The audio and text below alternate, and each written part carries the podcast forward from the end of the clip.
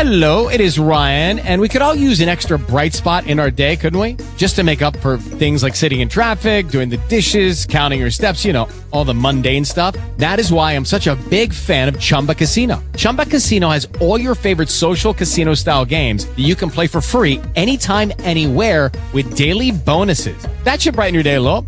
Actually, a lot. So sign up now at chumbacasino.com. That's chumbacasino.com. No purchase necessary. BGW. Void were prohibited by law. See terms and conditions. 18 plus. Lucky Land Casino asking people what's the weirdest place you've gotten lucky? Lucky? In line at the deli, I guess? Aha, Ah, in my dentist's office. More than once, actually. Do I have to say? Yes, you do. In the car before my kids' PTA meeting. Really? Yes. Excuse me, what's the weirdest place you've gotten lucky? I never win and tell. Well, there you have it. You can get lucky anywhere playing at LuckyLandSlots.com. Play for free right now. Are you feeling lucky? No purchase necessary. Void where prohibited by law. 18 plus. Terms and conditions apply. See website for details. more binding than it is now? It is perfect. The one divine thing we share with God. The Church is right in that respect. I used to look upon marriage as a mere contract. It's a religious sacrament. Does the wedding ceremony make it sacred? That medieval incantation? No, love, which is given by God, not the artificial form made by man. I knew it. I knew you'd see it. The mistake of all the ages. They've tried to make love fit marriage. It can't be done. Marriage must be changed to fit love. Yes, I'll go to Paris with you, You darling. but not as your wife. You mean without marriage? I mean without marriage. A moment ago, I thought I loved you as much as a man could love woman. I was mistaken in you. I was mistaken in myself. For now I love you as man never loved before. You superb, you wonderful woman. Helen holds out her hand to be shaken, not caressed. Then you agree? Ernest kneels, kisses her hand, and arises. Of course not.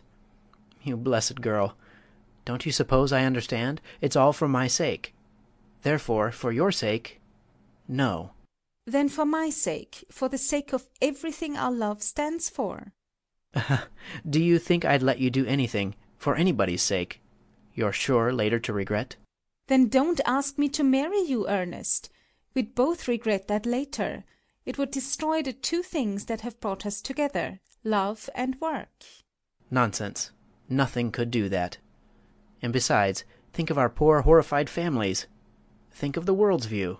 Aren't we sacrificing enough for the world? Money, comforts, even children? Must we also sacrifice each other to the world? Must we be hypocrites because others are? Must we, too, be cowards and take on the protective coloring of our species? Our ideas may be higher than society's, but society rewards and punishes its members according to its own ideas, not ours. Do you want society's rewards? Do you fear society's punishment? With you in my arms, I want nothing from heaven. I fear nothing from hell. But, my dear, consider the price. Consider the price. Aren't you willing to pay the price? I? Yes. But it's the woman, always the woman, who pays. I am willing to pay. I am not willing to let you. You'll have to be, dear. I shall go with you on my terms or not at all. You will come with me as my wife, or stay at home. Now? After all I've said, all I've done? Ernest, I've told the family. I relied upon you. I took for granted, Ernest, you wouldn't, you couldn't leave me behind now. Thanks to you and what you've made of me, I must, and I will. Ernest! Opens her arms to him to take her. Ernest, about to enfold her, resists. No, if you love me enough for that, Points to her pleading hands. I love you enough for this. He turns to go. Come when you're ready to marry me. Do you think this has been easy for me? Do you think I'll offer myself again on any terms? Never! You must marry me, and you will. You don't know me. Goodbye. Very well. Ernest, afraid to stay, goes at once. She waits motionless until she hears the automobile carrying him away. She immediately turns from stone to tears, with a low wail. In utter despair, hands outstretched, She sinks down upon a bench and buries her face in her hands. Oh, Ernest, how could you? Lucy, Theodore, Judge, and John all hurry back, all excited. Did you see his horrified look? Fairly running away, revolted. Ah, Points at Helen. Helen arises, defiant, confident, calm. What did I tell you? you have thrown away the love of an honorable man. Trampled upon the finest feelings of a deep nature. Let this be a lesson to you. You've lost your chance to marry, your chance to work, and now, by heavens, you will cut out independence and stay at home where women belong. And live down this disgrace, if you can. With one excuse or another, he'll stay away. He'll never come back. He will. He is coming now. He is crossing the hall. He is passing through the library. He's here. But she doesn't turn. Ernest reappears at the door and takes in the situation at a glance. He'll never look at you again, and I don't blame him. I'm a man, I know. We don't respect women who sell out so cheap. You lie. All turn, astounded. Helen runs toward Ernest with a cry of joy. John starts to block her. To John. Stop. You're not fit to touch her. No man is. Humph! I suppose that's why you ran away. Yes. To protect her from myself. Then why come back? To protect her from you. You cowards. You hypocrites. He rushes down to Helen, puts his strong arm about shoulder, and whispers rapidly.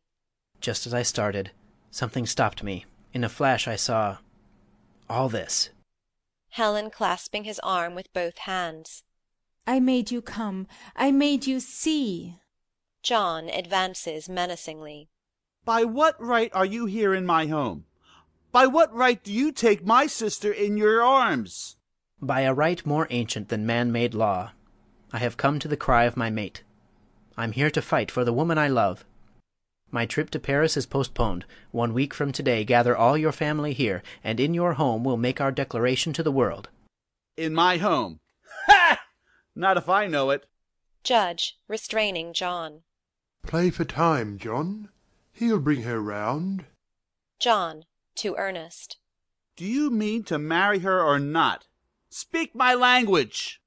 Ernest releases Helen and steps across to John. She decides that. Not you. All turn to Helen.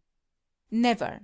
You'll go with this damned fanatic only over my dead body. And that will only cry aloud the thing you wish to hide from the world you fear. Just now Jean is seen slowly returning from the garden without Rex. Her pretty head is bent, and busy with her own sad thoughts, she is startled by the following. There are laws to prevent marriage in some cases, but none to enforce marriage on women, unless they will it. Enforce! Do you think I'll ever allow a sister of mine to marry a libertine? Jean thinks they are discussing her, and is outraged. But I'm not going to marry him. My engagement is broken. General consternation. Sobbing, Jean runs into house. My God, what next? Lucy, don't let Rex get away. You know what he'll do, and when he sobers up, it may be too late. To Ernest. As for you, you snake, you get right out of here. Judge, in the sudden silence. Now you've done it, John. Oh, very well. This is your property. But I am not. I go too. She runs to Ernest. Don't commit this sin. Let her go. She's no sister of mine. If she leaves this house now, it's all up. A woman who will give herself to a man without marriage is no sister of mine. Give. But if I sold myself, as you are forcing poor little Jean to do, to a libertine she does not love, who does not love her, that is not sin. That is respectability. To urge and aid her to entrap a man into marriage by playing the shameless tricks of the only trade men want women to learn, that is holy matrimony. But to give yourself of your own free will to the man you love and trust and can help, the man who loves and needs and has won the right to have you. Oh, if this is sin, then let me live and die a sinner. She turns to Ernest, gives him a look of complete love and trust, then bursts into tears upon his shoulder, his arms enfolding her protectingly. End of Act Two